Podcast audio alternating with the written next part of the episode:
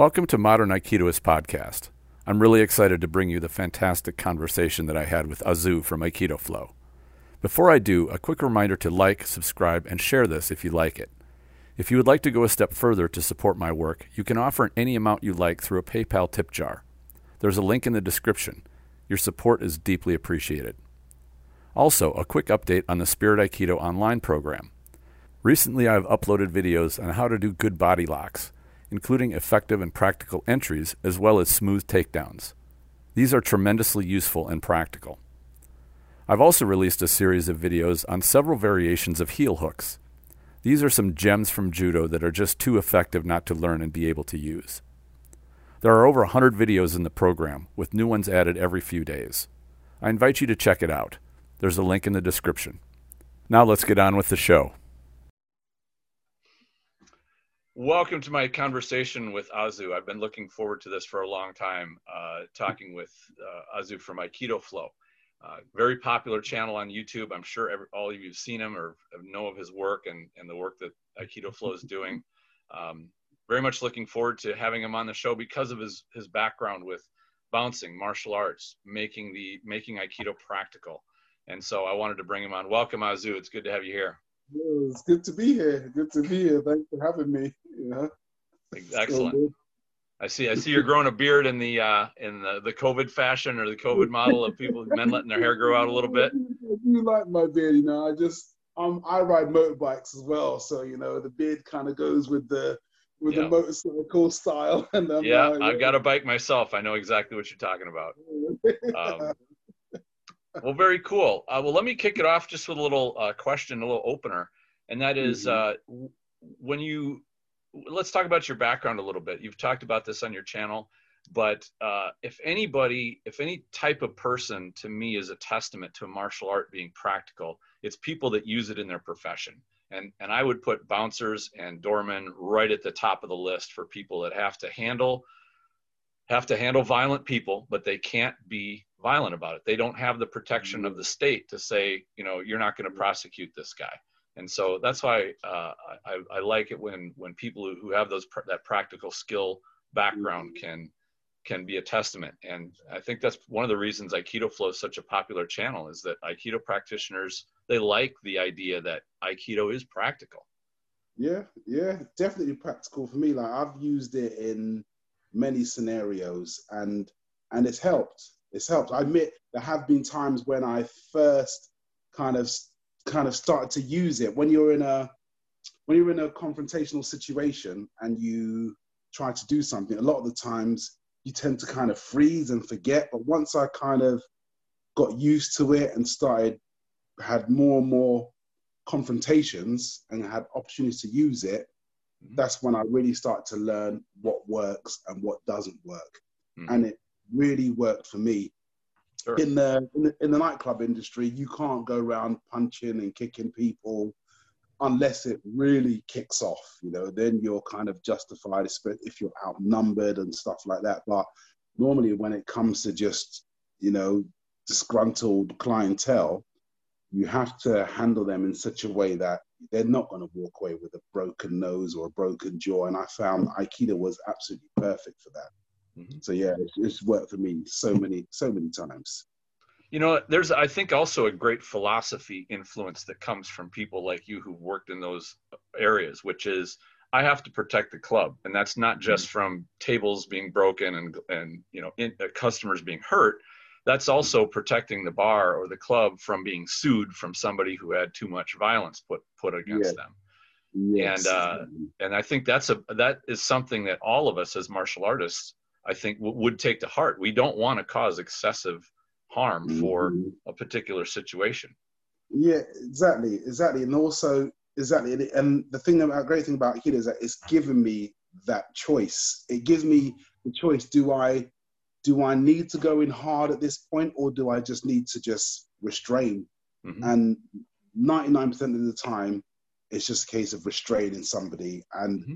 you know, you know, you can, the good thing about Aikido, like you put on like a certain lock, like a Nikkyo or Ikkyo or something like that, you can, especially when you're doing like Nikkyo or Sankyo, you can kind of put a little bit of pain on. And if they're not feeling you, you put a little bit more. So, you know, it gives you that choice to kind of just let them feel a little bit of pain and then just give them an opportunity to just walk away. Sure. But often, sometimes they don't. You need to kind of just crank it up a notch and just let them really feel a little bit of pain. But it's still great because also because you know you've got onlookers and nobody really knows what I'm doing. Mm-hmm. As far as they're concerned, I'm just holding this guy by the arm or whatever. I'm just trying to restrain him, like keep him steady or whatever. They don't realize that I'm actually got them in some sort of block and this person is feeling a little bit of pain. And like I say, I, I don't like to inflict pain on people, but sometimes, you know, my mum always used to say, if you don't hear, you need to feel.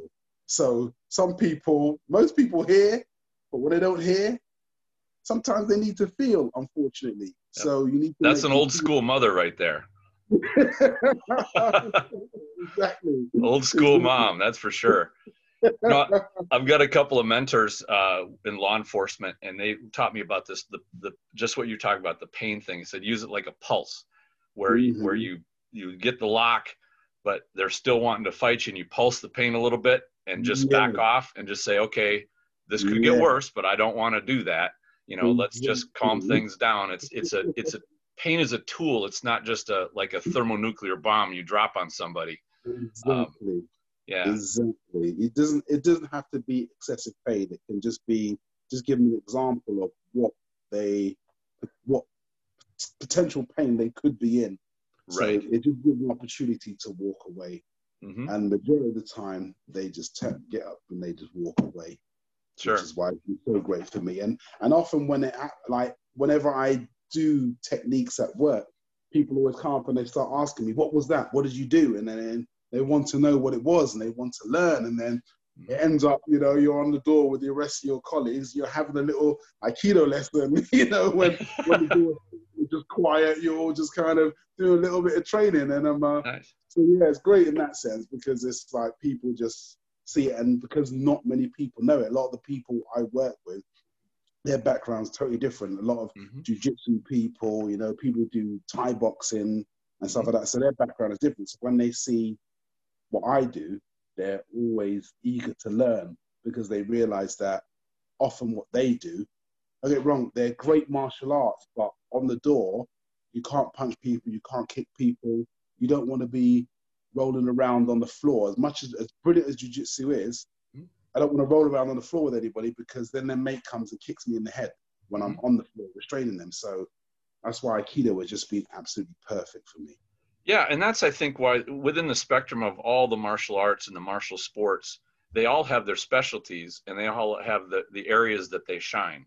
And mm-hmm. the way that I see it is Aikido and even judo shines with you have two people that are standing you're both on your feet mm-hmm. you both approached you start getting into range and there's probably something else going on there's probably a conversation going on or, or some sort of verbal exchange which you don't really you don't have in a sport fight you don't have uh-huh. arguing puffing up um, you know the intimidation the threats the the uh, the monkey dance as it's sometimes called you don't have any of that stuff or or the raw ambush once the referee mm-hmm. says go both fighters know that they're there to fight. But in a civilian situation, mm-hmm. you're not always sure if the person that's barking at you is actually going to fight or not. And that's that's, a, that's a huge variable, wouldn't you say? Yeah, that's definitely. And the reason, the way I identify that is, I remember when I, I first started studying Aikido when I was about, I think I must have been about 18 years old. And I remember me and my cousin, we went to see a Steven Seagal movie, Out for Justice, mm-hmm. in the cinema, and we were we saw it on a Friday night, and I, and I think the following Monday we were in the dojo and we were trading, and I remember my teacher at the time, he said to me, "Put one hand in the air, let me see your palm," and I put one hand, and he said to me, "Put the other hand up," and I put this hand up, and he said to me, "Take a step back," and I stepped back. He says, take another step back. And I stepped back and he kept telling me to step back and I kept stepping back, stepping back. I'm thinking, what's this guy, what's he, what's this guy playing at? What's he trying to show me? This ain't martial arts. And he goes to me, that's your first move. If you're in a confrontational situation, you put your hands up and you step back. And if that person keeps on coming forwards, then you know that this person is going to potentially attack you. And also, for all the onlookers, you know, back then we didn't even have mobile phones. It was just like CCTV with videotapes. But mm-hmm. these days, got so many mobile phones, and all the onlookers, when the police come after you've after the carnage, every every witness will say, "Well, the big black dude, he was stepping back. He kept stepping back, and he didn't want any trouble, you know. But a guy kept coming forward towards him, and that's when it all kicked off. At least you've always got that in your defense, and especially these days where everyone's putting a mobile phone at you. Mm. CCTV is now HD quality. It's not like videotapes back in my days, and so everybody's watching, and you need to always project that you don't want any. You're not the hostile one. You're the one who's passive. It's a passive stance, but it's also a defensive stance because your hands are out in front of you and they're there to protect you, and you're just stepping backwards and everyone can see that you don't want any trouble and this person continues to come forward, then in my mind, you know, depending on how far I've walked back, once I hit the wall behind me, I mean, I'm, I legitimately, in my mind, can defend myself, regardless whether or not this person has attacked yet, because I've backed off. You keep coming towards me. You're showing me aggression. Therefore, I can retaliate. That's the way I look at it. So for me, that was that was the, one of the best moves, best technique I learned. Just putting your hands up and stepping backwards. Clearing some space. In the uh, in the U.S. legal system, they call that being being an active participant. You're showing you're not trying to be an active participant, yes. as opposed to puffing up and saying, "You want a piece of this?" Now, yes. now it doesn't really matter then who threw the first punch it you are you actively decided to get into that situation exactly. and now you can you really don't have any justifiable self-defense yeah exactly uh, claim anymore exactly. and the thing is that i know what i'm about to say is going to sound bad but oh, lay it in there. when you step back they can see you but no mm-hmm. one knows what you're saying you can be stepping back and saying what come on do you want some of this do you want some yeah. but your body language is saying something else right. you know you could be you could be saying whatever you want. You could be talking about the person's mother, mm-hmm. but all the onlookers, CCTV, they can't hear you. Right. So as far as they're concerned, you're just you're the passive one. You're stepping back. You don't want any trouble, even though you're saying, you know, whatever it is you want to say about, you know, offensive to this person. Sure. You, you, know want, that actually crosses over something I've heard from uh, from people that talk about you know, advising especially young women that are, that go on dates and stuff, and they say the, that big red flag is when you say no to somebody and they ignore it. You say, "Don't put you know, take your hand off my leg. Please don't touch me, or please don't stroke my hair." And they ignore yeah. you and they keep going. To me, what you just described was the physical version of the same way. Hey, I'm back. I back up. I don't want to fight. I don't want to be mm-hmm. involved in this. I don't want any trouble. You're basically yeah. saying no, and as they pursue you now, there's that that big red flag that says, I don't care if you say no, I'm going to keep coming anyway. Yeah, exactly. Exactly. That's a, a good strategic approach. Yes, yes. Your body language is probably the most important thing because it can, it can, you can read a lot from another person just from your body language. If mm-hmm. they, and often because you're stepping back, they feel like they've got the upper hand. And now they're kind of almost underestimating you, like, okay, this person's backing off. Mm-hmm. Obviously, they're scared of me, you know, because right. he's backing up. Any and good predator feel, can smell fear. Yes, exactly, exactly. So you're or submission. Yeah, exactly. You're, you're, yeah, you're actually submissive to them, and they just feel like, okay, I've won. And often, that will often be enough to make that person walk away because they feel like, oh, he's submissive. He doesn't want any trouble. Most nine, nine times out of ten, they don't want trouble. They're mm-hmm. just there because it's more a pride thing now, you know. Mm-hmm. But if you're seen backing off, you know, look, I don't want any of this, they feel like, okay, I've won. Yeah, you're scared. Now I can turn around and walk away. And mm-hmm. often that's what happens. But sure. if they don't walk away, that's when you can retaliate. Mm-hmm. You know, one of the other things about it, about bouncers that and, and professionals and security that I that I think connects to average people, and that is the principle that if you ever in, encounter some sort of violence, just go, just always leave. And, yes. and on the surface, that looks like a good strategy. And a lot of times it is. And one of my favorite sayings is if you get into a situation that you feel is kind of your safety is kind of an issue, ask yourself, do I really need to be in this room right now? Is this mm-hmm. this is there some place I would be better for me to be? Do I have to be here? And a lot of times the answer will be no. I've gotten some great mm-hmm. stories from other martial artists about times where I mm-hmm. said, I should have just said, no, I don't need to be in this room and I should have left. But there are times when there are innocent people that could be hurt. There, there could be, mm-hmm. for a bouncer, it'd be doing his job and saying, this guy is going to go off the rails and he's going to hurt somebody else or he's going to hurt some, hurt the club.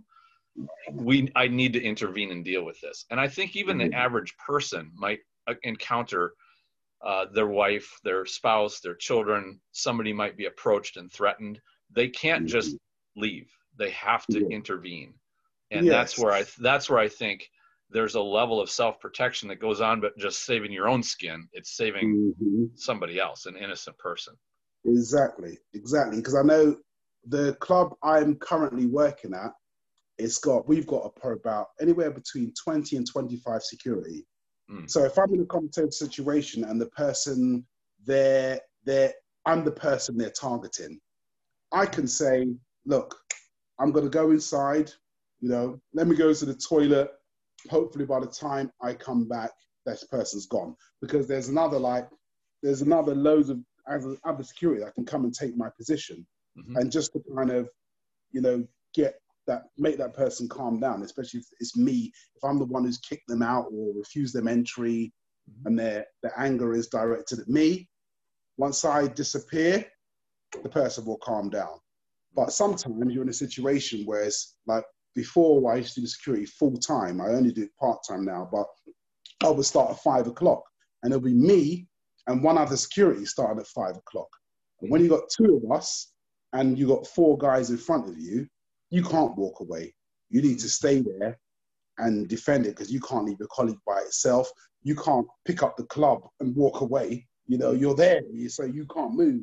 And that's a scenario where you have to just stand your ground and just, um, and you can't even really back off because you're standing, I'm always on the front door.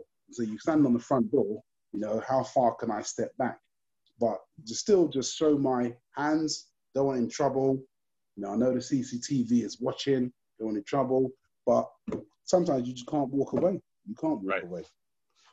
You know, we, we had here in the Twin Cities, uh, there's a, an amusement park out at the edge of town and mm-hmm. uh, very popular, very family owned, family oriented place. It's huge.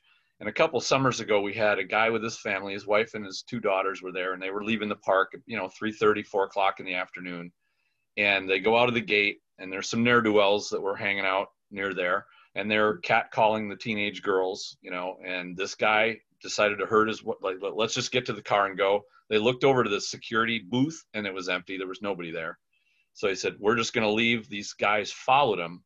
They got to the car and beat and beat him, attacked him, and beat him so badly he was in the hospital for like a week. So even the idea of let's just leave, let's go, doesn't mean you're not going to be followed.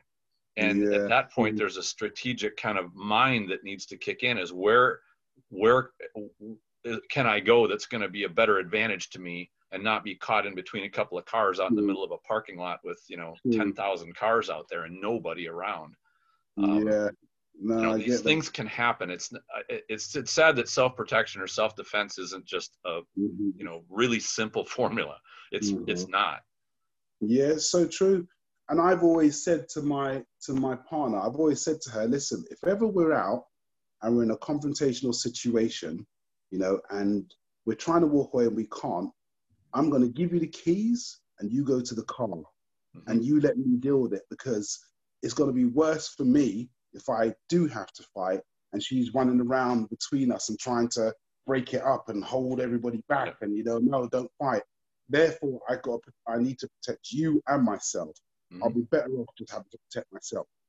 So I've got more chance of getting out of this if you make yourself scarce. I've, I've warned her about that. And I know it'd be a hard thing for her to do to walk away, but she needs to walk away. And whatever, she's waiting around the corner for me, she's going to go and get help. She's going to go and sit in the car, wherever she's going to go, you know, we'll meet up later and let me deal with this you know, it's funny you mentioned that because I've had the very same conversation, and and my wife, uh, she's short. She comes from a, a Spanish bloodline, and, it's, and it runs hot. And uh, boy, if if somebody wants to threaten me, they're, they're, me is not the one they're gonna have to worry about. They're gonna have to worry about her. She's gonna go flying past me, throwing shoes, and gonna attack like a Wolverine. So I, I had to tell like, I want you to to if I say time to go, you take you take off i'm going to give you about 15 seconds and i'll be right behind you. But do not do not turn into an attack beast because now i'm going to have to you know i'm going to have to deal with that situation too. Um, she's a fireball and uh, yeah so but I, I think this the same thing is true. You have to think like tactically at that point you know how many things can you juggle to have to try to try to keep up with? And you know, we, as we practice randori, we practice dealing with multiple people, but we don't have friendlies in the way of trying to work around exactly around those those type of people. In fact, I was thinking, and I was going to ask you about this with your security. Do you basically do a type of randori training with multiple nages with your security people to give them the idea of how do we checkmate somebody approach them where they can't be seen to to, to apprehend them or or that sort of thing. Because that, that would be an interesting exercise. Yeah it would be. Sort of in a way. We don't kind of we never kind of full on practice because there's mm. no time. You're on the door. But one thing we do discuss is is to let somebody lead. And when i say look let go. I've got him. You let go. Because there's nothing worse than when you're trying to restrain somebody and one person pulling in one way the other person pulling in the other way you end up kind of almost fighting with each other mm-hmm. as well as trying to restrain this person. So once I've got some sort of lock on, a wrist lock or something, I always tell them, let go. You know, I've got him. He's not going to do anything. And then they understand that they need to let go because I can just put him in like a, there's a lock where you get the hand down like this. Yep, and the gooseneck. Yep. Yes. And you grab the thumb and do this. Once I've got them in that, I can walk wherever I want with them and they're not going to do anything to me. Mm-hmm. Or even the one I love is when you've got a Sankyo mm-hmm. and you when you got them like this, and if they try to hit you with the other hand, they're turning in on themselves and inflicting right. pain on themselves. So that's one also which I love. Yeah. And once I've got them in that, I say, look, let go. I've got him. I walk up the road with them, let them feel a bit of pain, and say, listen, you need to walk away. Mm-hmm. And they always, nine times out of 10, they'll walk away. But yeah, that's what we do discuss, just not to kind of let somebody lead so it's like a teamwork, uh, a teamwork thing. Yes, exactly. Because yeah. I know some some security are very overzealous. They're, they're they're too eager. You know, I'm on the front door and I get a call on the radio. Oh, code red, code red inside. Now I tell you what, 99% of code reds are just, you know, it's just nothing. It's just like two guys fighting you know, but you got one security inside who panics a bit, shouts a code red, mm-hmm. everyone goes running in. I don't run. I stay on the door. I just stay on the door because I know if it's really bad, the carnage will continue when they get to the front door, and then right. I'll be because most of the time you end up running inside, then you hear on the radio, everybody stand down, stand down. It's all fine because mm-hmm. we got we've got 20 guys inside anyway. So I let them deal with it. But some security will always just run because they want a piece of the action. Mm-hmm. I want a piece of the action. You know, if it comes to me, it comes to me. But 99% of the time, they've handled it inside. There's no need for me to run inside. It comes outside, then I'll deal with it. A lot of them are too overzealous. So when it comes to when it comes to restraining somebody with another member of security, they want to be the one to even especially if the person has maybe done something to them, you know, they may have thrown a drink at the security or something like that or punched them. They want that revenge. Mm. And they want to just, you know, get in there and, you know, get their two pence worth.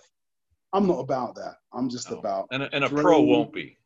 The cool head is the one that, that does exactly. real job. I, I want to go home. Mm-hmm. I I learned that a very long time ago when um, I worked in a nightclub called Elbow Rooms, and I remember I went for the for the interview.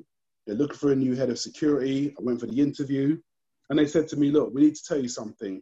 The previous, the reason why we're interviewing for a new head of security is because the previous head of security got shot on this door, hmm. and um, uh, you know, some the, area it was in is quite a bad area, quite a lot of so-called wannabe gangsters would come to the club. Mm-hmm. And so they basically said to me, look, it's been, so head on got shot here. We need another member security. It's quite a rough place, but we need someone who can, you know, who can handle the customers, who's not too aggressive, not too passive. So they gave me the job. And I remember one of the first couple of months I'm on the door, this guy comes up and I just didn't I didn't like his vibe. So I said, oh, I'm sorry, sir, you know, can't come in. I always use excuse, members only, whatever, guest list or whatever. And he looks at me and he said to me, All right, I understand. I know exactly what happens to security on this door. You wait there. And he turns around to walk away. Now, I'm thinking, whoa, whoa, he's gonna go and get obviously he's making references references to the previous Dawn who got shot. Mm-hmm. So I just took him out, you know, leg sweeped him, end up, you know, bish bash bosh, and then, you know, he's on the floor. Next minute, ambulance, police, I'm in handcuffs, and I'm I'm away. Then I'm back out a few months later, another incident, about 20 guys in the club fighting. We managed to get them all out. They tried to rush the door again. So first one comes, bang, bang. Second one, bang, bang. Third one, a leg sweeped him, hit the floor, hit his head on the floor, split his head open. Again, police, ambulance, me in handcuffs. So I'm going to court for two cases at the same time. Mm-hmm. Now, my solicitor, my lawyer saying to me, you know, you might go to jail. He's saying to me, he said, and that was this went on for a year because I don't know how it works in the States, but in England, it's just so long, such a long process. Your first day in court, you just confirm your name, mm-hmm. you know, then they tell you to go home. Solicitor says, we need to take more statements. You go away, you come back second time. We haven't checked the CCTV yet. You go home. And this is going on and on. This for two separate cases. And I'm thinking to myself, if I get away with one, I'm not getting away with the other. You know, I'm probably going to jail. And mm-hmm. for a moment, I'm thinking, how am I going to tell my mom? How am I going to tell my girlfriend? How am I going to tell my family? You know, and that was probably the worst year of my life. Wow. And eventually, thankfully, the club I worked at, I knew one of the kind of local gangsters. So I spoke to him. He went by the name of Jay, not his real name, but that's what he called himself. Mm-hmm. I spoke to him. I told him my situation, and he knew the guy who threatened me. So he just went to him and said to him, Don't come to court. And the guy kind of listened and didn't come to court. The next case, I think the guys just didn't turn up to court at all. So eventually, both cases got thrown out. Wow. And that was like the biggest relief. And but that went on for a year wow. of my life. And it was just like, you know, I remember being depressed for that year, thinking, you know, I'm going to jail. I'm going to jail. My sister was the way he was talking, he was saying, look, you haven't done anything like this before. So what we're going to fight for in court is hopefully they won't give you the maximum sentence. This is what he's telling me. Mm-hmm. He's saying you're going to fight so that my sentence isn't that long. Mm. And I'm thinking, I'm hearing the word jail. you know, that's what I'm hearing.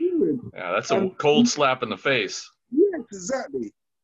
And so from then, I just learned like in any situation, I need to you know, I need to just kind of, I need to hold it down, you know, and there are situations where, you know, you might need to attack and you might need to defend yourself and you might need to act before that person's even done something. I knew that guy was going to go away and get a gun and come back to the club.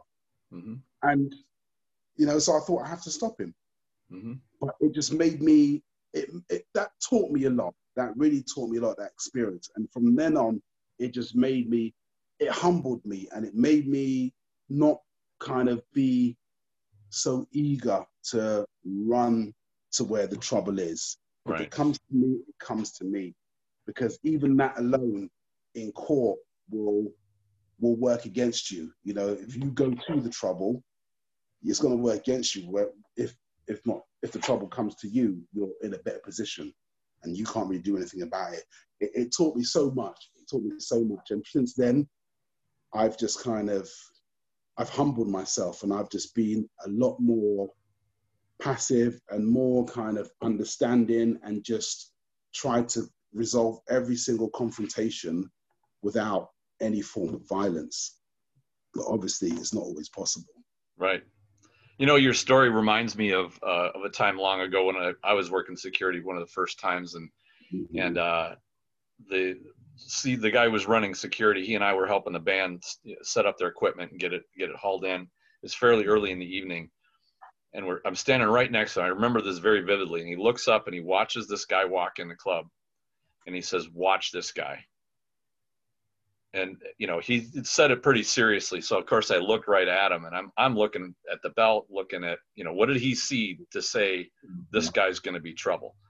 And as he as as I'm watching this guy, he says, "Mark my words. By the end of the night, we're going to be hauling him out of here." Mm-hmm. And I'm I'm looking at him, just like it seemed to me like I, I was just a guy walking in a club. He didn't he wasn't didn't look like it, you know, troublemaker. He wasn't dressed like a thug. Um, you know, older guy. And I'm I'm studying this guy, and I asked the, asked the, the security dude. I said, "Do you know this guy?" No, never seen him before. Never been in here as far as I know, but just just mark my word, watch this dude. And sure enough, by midnight, he was drunk and we, we hauled him out of there. and that got me, it, it, was a profound lesson that somebody could have that level of body language eye for mm-hmm. what he was looking at. And that led me into a path of profiling and of the art of profiling, like how FBI and, and criminologists will mm-hmm. profile not only body language, but behaviors, uh, all yeah. of these things. It's a fascinating science, and people that have that are in environments like that build just naturally yes. that eye of the the gut, the the instinct. Um, yes. the, of trouble like and not it's not a hundred percent but it's a pretty high percentage of when it when that mm-hmm. instinct gets honed and, and your ability to watch and see for potential trouble you know what it starts to look like and most normal people are oblivious to to it and yeah, i was at that time too um, yeah, you can often, you can often, it's just a feeling you have. It's right. feeling you have. You see someone, there's, there's certain traits like, it's sad that we have to actually profile people because I know here you profile someone, they're like, oh, you, you know, it's just because of, you know, the color of my skin or what I'm wearing or something like that. that and that, they'll always assume that. But mm-hmm. sometimes, which is not a true a true definition of profiling. That's not really what it's about. Exactly. I've seen people walk up to the club, dressed smart, you know, in a suit and everything. But then I look at him from behind. He's wearing a suit, but his pants are hanging down. He's still wearing his trousers in that gangster way with his mm-hmm. pants hanging down. I know, okay, you're wearing a suit. You probably bought that two years ago. We had a job interview, but really, you're just we call them roadmen here. You know, mm-hmm. they're always on the road doing whatever it is they're doing. You're still a roadman, and nah, that just gives me bad feeling. And I just sure. said, nah, I'm sorry. You can't sure. come in. Yeah, I'm dressed fine. I said, nah. You know, in my head, I'm thinking, nah, you're, you're just a roadman in a suit, you know, mm-hmm. but that doesn't fool me. So you have to kind of, those things, but often what I do, I always have a conversation with somebody. Mm-hmm. And I, what, and what a technique we do on the doors, we refuse them. We say, sorry, sorry, you can't come in. I'm sorry, you know, guess this only. And depends on their attitude. If they're like, oh, okay, you know, where else is good to go around here? You know, you have a little chat with them. Yeah, there's a club here, a club there. when they turn around to walk away, they say, thanks a lot, mate. You stop them. You say, whoa, whoa, whoa, wait, wait, wait. Come in. But a lot of them would be like, oh, you really? And they go into one when you refuse them. And once they do that, that's just a good technique to just suss them out and just say, mm-hmm. no, sorry, you can't come in. It's kind of an interview. Yes, exactly. exactly. exactly. Yep. Exactly. And that's the thing. Like, I think everybody's got that certain uh, perception to to to get a, a, handle when somebody's a little agitated or they're a little um, uh, bristling or they're angry or they're uh, there's something that's not at ease with their with their spirit, and yeah. you can you can really get a feel for it. And that's something it's hard to hard to simulate in a dojo. Uh, and yeah. I've seen you know people that police trainers and whatnot that try to do some role playing and they can do pretty good because they've seen this behavior a lot. They've seen the, the, beginnings of the monkey dance and the you know the yeah. eyes glaring and the shoulders puffed back and and some of that behavior but it's it's hard to, to get a thorough uh, scenario training like you would see in real life. True. Um, true. We we and, try to implement that in our dojo. Yeah. We try and what i do like I feel I'm quite good at that because I'm I try to I what I do I'll put on uh, head protection, chest protection, mm-hmm. and I will just try take it in turns, and I will come upon my students and I will try to intimidate them. Mm-hmm. I'll push them, I'll grab them, you know, I'll be, I'll hold them, I'll try to pin them down. I said, "What you got for me?" I'll put my hand in their pockets like I'm simulating takers from them, and I want them to feel my strength, and I want them to feel I want them to feel intimidated. That, but I need them. I say, "You need to take me down." I don't care how you do it. You know, you can it can be an elbow to the head. You know, punch mm-hmm. to the something, but you need to do something. You know, Tenchinagi is great one, but you need to do something that's going to take me down, and you. I'm going to try to intimidate you as much as I can. Mm-hmm. Very rarely do they take me down because the intimidation, even in the dojo, even though we've trained together yeah. for you know the past two years, it works. Mm-hmm. You know, I'm a lot of people once you kind of get them in that situation, they just freeze up. Mm-hmm.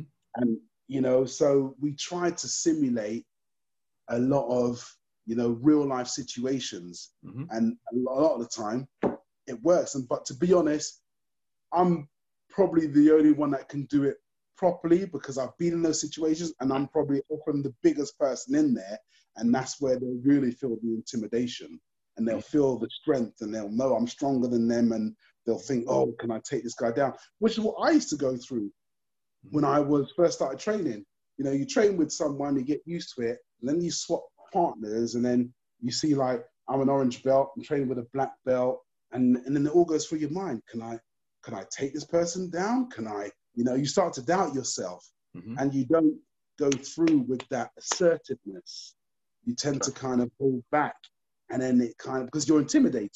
Mm-hmm. You're intimidated, and and so to get over that intimidation, and that took me a very, very long time to be standing on the door and get over that intimidation. And it's what Aikido helped me with so much, just getting over that initial, you know, feeling intimidated. Mm-hmm. My first, I remember when I when I first started training Aikido, my I was probably like I say I was about 18. My sister, I'd got three older sisters. Now her she just one of my sisters just split up with her boyfriend. He was probably about I'm about 18, he's probably about 24. He was bigger than me, taller than me, older than me.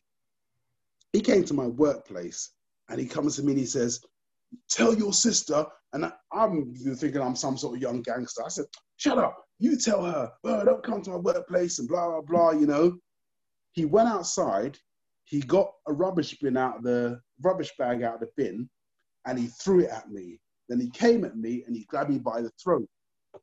Now, he's stronger than me. And first I froze. Mm-hmm. And then I grabbed his hand and I started to try to perform a Nikyo on him. You know, I tried to perform a Nikyo and it just didn't work. And he was holding me by my neck and slapping me, slapping me. And I'm trying to do a Nikyo and I'm just concentrating on this one hand. Mm-hmm. And it was, I was so experienced. First, I was so inexperienced. First of all, I didn't perform the technique correctly. I was trying to pit my strength against against his strength. And he's stronger. I didn't move my body. You know, I could have implemented my arms. We put the arm over the top and all that stuff. I could have done so many things. And the second thing I could have done, and which I teach my students today, because I teach Aikido, but I've also got like a self-defense class. Mm-hmm. And whenever somebody grabs you, what you tend to focus on is this hand they're grabbing you with. Someone grabs you by your wrist, like especially with women, they'll focus on getting this wrist out, getting this, getting out of that person's grip. But they've got your wrist. You've got this. You've got this. You've got your knees. You've got your feet. Why focus on this hand on the wrist when you can, you know, mm-hmm. chop him in the throat? You know, strike to the throat. You can put a finger in their eye put two fingers in their nostrils, you know, mm-hmm. you know, thumb in their eyeball, you know, knee in the groin. There's so many things you can do, but we tend to focus on that one point where they've grabbed, and which is what I did when I was inexperienced. And when you're in that, it's like your mind gets captured. Yes, exactly. And you just freeze. Everything goes out the window. Everything goes out the window. So it's it's so nice being able to do Aikido and being in the security industry because you know that happens the first few times and it takes a while to kind of get out of that. And eventually, you're in a confrontational situation, you're much calmer, you know, you're much more in control and you're much more alert. And I think the great thing about Aikido is that before I started doing Aikido, like most people, someone throws a punch at you, your instinct is to move back. In Aikido now, my instinct is to move sideways and forwards. Yes, forwards and sideways. Yep. Yeah, so it's like that's become my instinct now, mm-hmm. which is just you know I've seen so many people, so many fights, and someone's throwing punch, person's backing off, backing off, backing off. I'm thinking, no, no, no, no, no, move forward now, move forward, you know. And it's like, yeah. no, that's an instinct. So you're getting close and you're forward, and now you're in a position where you can do something. Sure. So that's just kind of that that helped me to just get out of that, you know, that phase where something happens and you kind of freeze and you just forget everything, you know. And it's just kind of I've been in a situation where someone's been throwing punches at me, and I've just able to kind of keep my eyes on them and just kind of dodge a few times and then move in. Whereas mm-hmm. before, my instinct would be like, whoa, whoa, whoa, you know, let myself move back. Yeah, even without subsequent punches, if you move back, you're out of range to really do anything. You need exactly. to get get back into range. Whereas you move forward, now you're starting to flood the striker, exactly. and strikers don't like to be flooded. Uh, yeah, exactly, exactly. You're putting yourself in a position where they can just keep on throwing more punches they can just close that gap and just keep on attacking you. But if you, you know, you, you don't have to do anything. Once you're getting close, you know, you grab and just be like, oh, you know, calm down, you know. I've done that a few times. Calm down, let them feel a bit of strength, even though I'm just holding them or whatever. Just, you know, calm down. Mm-hmm. You're not in a position anymore where they keep on throwing punches. And often, most people don't want trouble. Mm-hmm. And I'll tell you what, the good thing about being, I'm 6'2", Mm-hmm. The good thing about being six foot two, being quite big, is the majority of people, when they want to attack me, they want to just hit me as hard as they can and get out of there. No one wants to stand toe to toe and go mm-hmm. fight against someone who's bigger than them. They want to just bang and they want to go. Mm-hmm. And the good thing about that is that the majority of people that attack me, they always come with a big old hook, yep. which with Aikido is just perfect mm-hmm. just move it and block it, or you absorb it, or you know you do whatever, but you just see it coming from a mile away, and mm-hmm. that's what that's the advantage of being a big guy because nobody really wants to stand there and just trade trade blows with you. They want to hit you. Often they'll they'll pretend to walk away and they'll sneak back again and then try to hit you, boom, and run. Mm-hmm. As long as your wits are about you, you'll be able to just see it coming and just you know, that's why Aikido for me, it just worked great. I, I can't really say it. the the only other, other martial arts I've studied, I've studied a bit of Wing Chun. Mm-hmm. There was a guy who used to live across the road from me. We grew up together. He had a dojo in his house, and we used to go there and train. You know, he taught me how to punch, you know, a few mm-hmm. blocks and stuff like that. And I thought that was just great, and that was great to combine with the Aikido. Mm-hmm. I remember I did a bit of kickboxing and a bit of karate, but nothing that I can say that, you know, mm-hmm. I've carried with me. That was when I was a teenager. Mm-hmm. The Wing Chun and the Aikido, you know, it's just been such a great mix and it's just, it's just really helped me in confrontational situations and just being able to just control my attacker and for us both be able to just walk away at the end of it. Yeah. Yeah, Wing Chun does great, especially with tight quarters. And I imagine that a bouncer, a lot of times you just don't have much space. There's always going to be tight space or limited. You know, you got walls, you mm-hmm. got other people around. You just don't, you don't have mm-hmm. room to do big things. Yes, um, exactly. That's why also with Aikido, certain techniques are not, I found are not appropriate when I'm working on the door. Mm-hmm. Like techniques like Shihonage, we're doing like right. big circles and stuff like that. So we do like a shorter version of that, which is just kind of like arm locking. You just sure. the arm on the back and just take them down. So you got a bit more space. There's certain techniques like or Iriminage and stuff like that. It's just like it sometimes is not practical for where you are.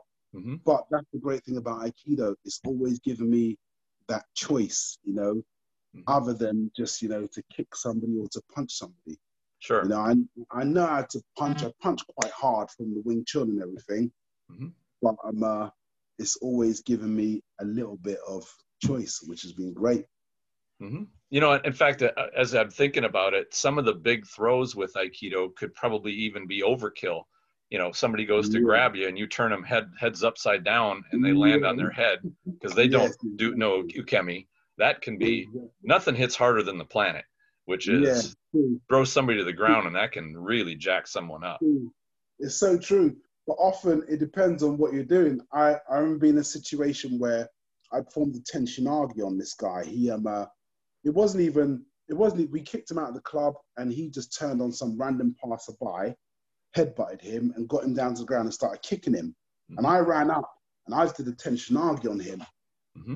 now the impact literally it hit him boom and he just fell down like a tree boom sure. it knocked him out cold Ooh, it just knocked yeah. him out and immediately i'm thinking oh i'm scared i'm going to get arrested again you know oh no i'm finished you know you know, police came. This guy was out cold for about three minutes.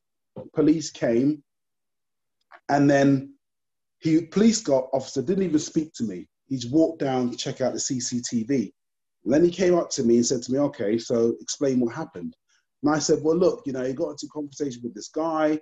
He got him down on the floor, and he started kicking on the floor. Now I ran up, and my aim was just to kind of grab him and hold him. I said, and but then I kind of went too far, and he moved forward a bit, and then the impact he just impacted on me at my shoulder, and then he just fell down, and I don't know what was going on. I don't know what happened. The police officer looked at me and goes to me, "Yeah, that's exactly what it looked like on the CCTV." But obviously, he didn't realize that I just did a tenshinagi on him. you know, clothesline, boom, I came in. Mm-hmm. But in his eyes, it just looked like I was just trying to grab him, and we mm-hmm. just collided. And that's what I said, and it was just like great, got away with that one. And and I'll tell you, it wasn't. This was after. This was a few years after the situation where I got arrested, mm. and my heart was just pounding because I just oh, thought, my, oh my yeah. god, I'm I'm going to get arrested again tonight. I've just knocked a guy out on the front door. Right. And it was fortunate that Aikido gave, you know, if it would be, it would have been so much different if I elbowed him in his face or punched oh, yeah. him. It would have been a whole different story. Mm-hmm. But because it was just, you know, a Tenshinagi, this police officer doesn't know that I study Aikido. Mm-hmm. It was just like, okay, yeah, that's what it looked like to me. Sure. And then he walked away, and that was it. You know, relief. yeah. So yeah, Aikido has helped me also, you know, not always, not only get out of situations, but you know, preventing me from getting into a really bad situation. Well, and that's like what we were talking about a little bit earlier, where you had to intervene to save somebody that was getting beat up, like mm-hmm. a helpless person was getting yeah, victimized. Exactly. So exactly. now, if you have to intervene, and you, I don't even think you could fairly say, well, Azu, you should have done that because you were working a door. If I was just a person standing there, I would have let that guy get, get, mm-hmm. get perhaps killed. Like I couldn't do that. I couldn't let an innocent person get, you know, knocked yeah, to the ground mm-hmm. and kicked in the head by by somebody, I'd have to do something. I'd feel compelled to help them. Uh-huh. Um, you know. Exactly. I've actually got that footage on CCTV, but do because the, the, manager actually gave it to me, the, the recording, but it's really poor quality because this was sure. like a long time ago. But it was really poor quality. But you just vaguely see me. You kind of see it, and you see me kind of come with a and the guy disappears out of view with the camera. But yeah, it was um, uh, I sometimes say that to my students because I want them to, you know, sometimes the thing about Aikido is that some people, you get skepticals, and some people will come and be like, nah, you know, that's not really, like when I'm te- when you teach Tenshinagi, you teach it in a certain way, you know, the mm-hmm. heaven and earth and all that stuff. And they're kind of confused. And when I say, look, in the real situation, this is how you use it, it's more like it can translate to just a simple clothesline. Mm-hmm. But it's about getting that movement, moving through, body in assertively. And I showed them the CCTV footage to show, look, this is basically what this technique is. Mm-hmm. And then they have a more of a understanding of how sure. it works. I feel like Aikido is a lot like some of Aikido is a lot like the Karate Kid movie when he's doing the wax on and wax off, and he doesn't know what he's the what, move, he's what the movements are. Yeah, yeah, he doesn't know until he gets to a situation and he realizes what it's all about. Mm. And that's what Aikido, that's what Aikido has been a lot for me. Mm. My sensei used to teach us a lot of foot movements and stuff like that. And I'd be like, what's all this about? Like, I want to learn how to, you know, I right. want to learn how to do something. I want to put somebody down. yes, exactly. I remember after certain lessons where we sometimes we'd have two hours of doing foot movements, you know, mm-hmm. movement, dodging, avoiding. Mm-hmm. And when we're putting the mats away, I would say to one of the people I train, listen, let's just quickly, let me just, you know, throw a punch and, you know, let's just quickly do something like, you know, I want to throw you. I want to be throwing as well, you know, let me do something, do a kotegaeshi on me or, you know, I wanted to just feel some of that, you know, yeah. you know, yeah. two hours of just moving around and I couldn't kind of, I just thought, uh, what's all this about? I hate these lessons. But only as I went a few years down the line, I realized, okay, that's what it's all about.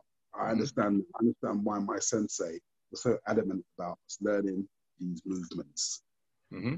And, but you know, you've got to stick with it. You got to stick with it. You know, it's funny you mention that because uh, uh, I started my dojo about nine years ago. So, I, and I've mm-hmm. learned a lot about teaching since I started. And one mm-hmm. of those, one of the things I really wanted to do was to overcome that very issue that you talk about, which is how long does it take before you start to feel like you have some practical understanding?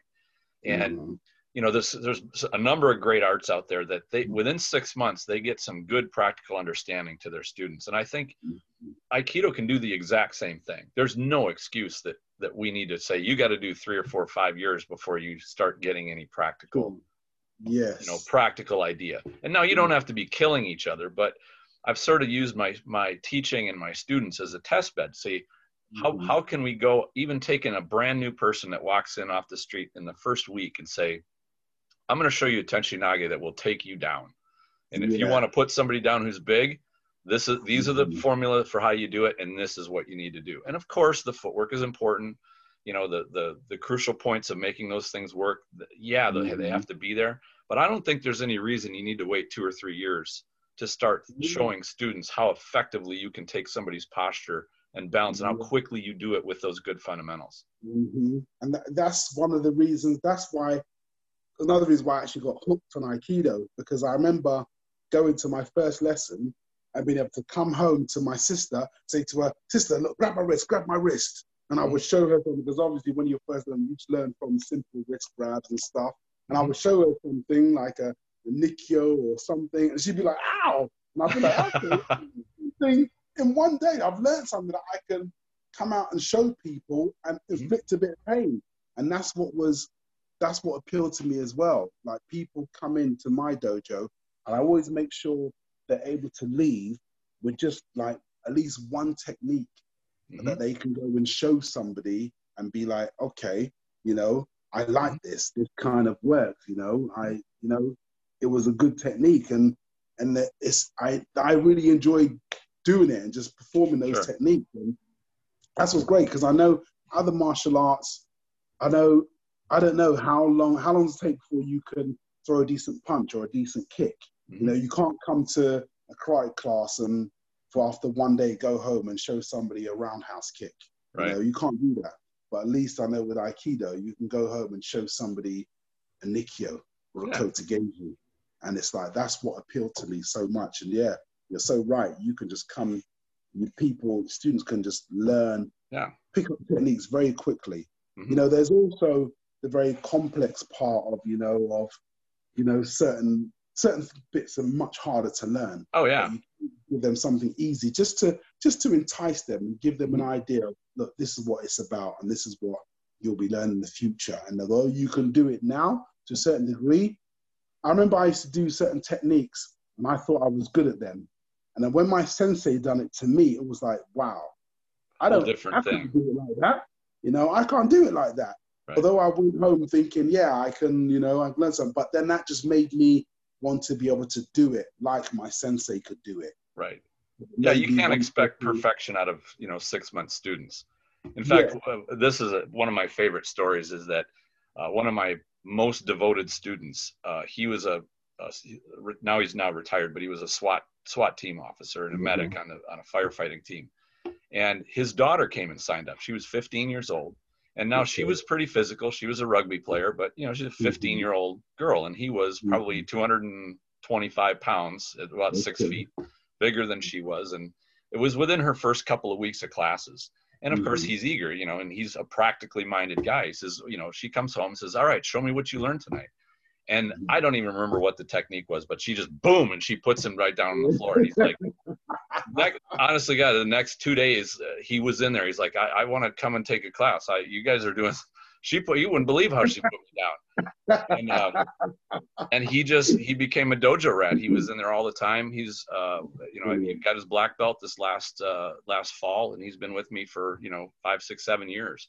Uh, but he he's went through a number. He's one of my favorite students for coming back with stories of what he's used on the job and in training. Mm-hmm. And he even a couple of times has said aikido has taught me just like you were talking about earlier it's taught me to be calm i've mm-hmm. seen mm-hmm. situations that in my you know younger days i would have gotten amped up and i would use all my strength or all my power to try to overcome somebody but i know i don't need to use all that i've been able to use just a little bit um, mm-hmm.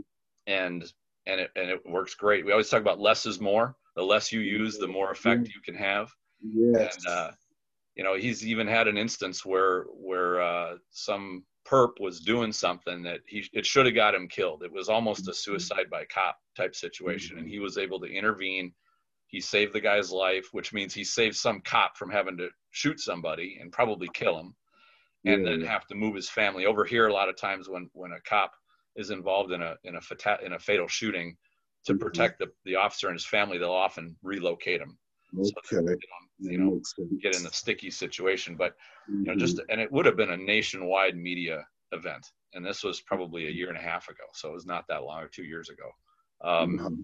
so aikido i think not only from a physical standpoint is a blessing but it's also what it does to your what your does to your spirit it makes you look mm-hmm. at things in a different way in terms of uh, mm-hmm. how can i solve this problem easier smoother yeah, quicker um, and, and, going back to the club, you know, all the pros that I've ever worked with, you know, the ones that were always at the top of their game can deal with a violent situation and have that customer be willing to come back the next day.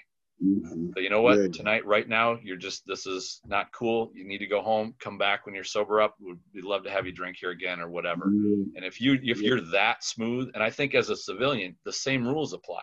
If you can deal with somebody who's violent in such a great way that they can leave not wanting to come back and knock your teeth out or come back and shoot you you're yes. doing great like to me that's a great expression of the, the, that spiritual side of aikido yeah true true it's so true aikido taught me how to i my, one of my main issues was you not using my strength mm-hmm. and i used to kind of i always used to pit my strength against other people big guys always do that. that that's yeah, a common thing to have to overcome and what I what I learned was I remember being in a situation where somebody tried to force their way into the club, and I'm this guy was massive, and I'm pitting my strength trying to push him back. Now I know Aikido has since taught me to you know I could have moved one side and spun him around and then take him out the same way he came, and mm-hmm. you know there, there's so many different options. You know I could have you know I could have instead of pitting my strength about we kind of locked arms and was kind of push each other out. I could have gone for the chin or something like that, mm-hmm. you know, or, you know, I could have got him off balance and gone this way, but, you know, it was, I used to just pit my strength against people, but mm-hmm. that's, it taught me not to do that, which in, which is even better because it makes it almost like when, even in my, in my dojo, like I've got, do, I've got dojo and um, uh, called AZ Self Defense, we call it. And um, I always try to, I always show, when I teach self defense, I always show people, I'll grab somebody and I'll say, What's your main instinct? And they try to pull out. And when they try to pull out, I up my strength. And they pull out more and I give more strength. I always teach people that's what happens in a situation.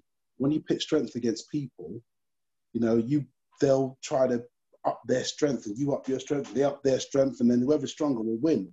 If you just relax and don't try to pit your strength against them and then suddenly you just explode, sudden movement, you'll have the advantage. You know, you just kind of you it's it's if you try to someone grabs your wrist, you try to pull it out slowly, they'll strengthen that. But if you just kind of relax your wrist and suddenly whip it out, you know, you'll have more of a chance of getting away. I yeah. always try to tell people relax, don't try to use your strength, just use your body movement and mm. just try to get them off balance. And that's one of the best things about Aikido. You can pit yourself up against somebody who is much stronger than you.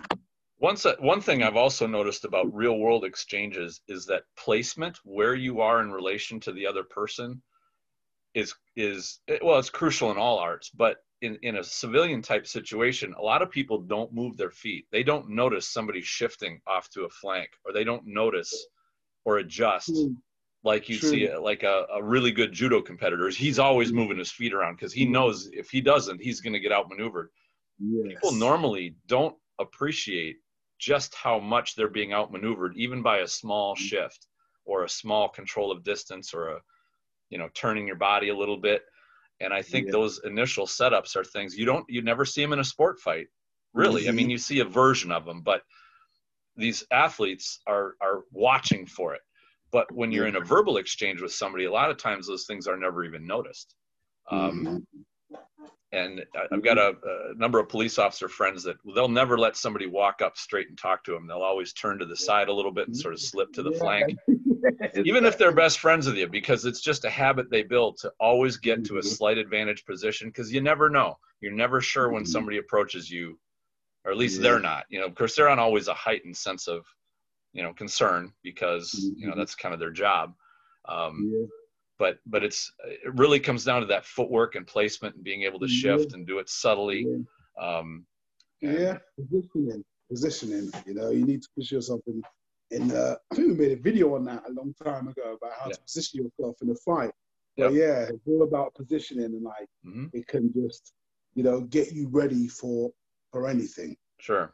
For anything. And, and if you're in the right spot, any uh, almost any irimi technique is going to work like a dream. I've found that shomenate, seoi-nage, and straight up iriminage are like magic. When you're in the right place, and and you can kind of do it from a number of different places, but boy howdy, when you unleash that thing, it, it's it's just a fantastic tool. Yes, indeed. I need to. My battery's about to die. Oh sure. I need to charge my phone. Sure, sure.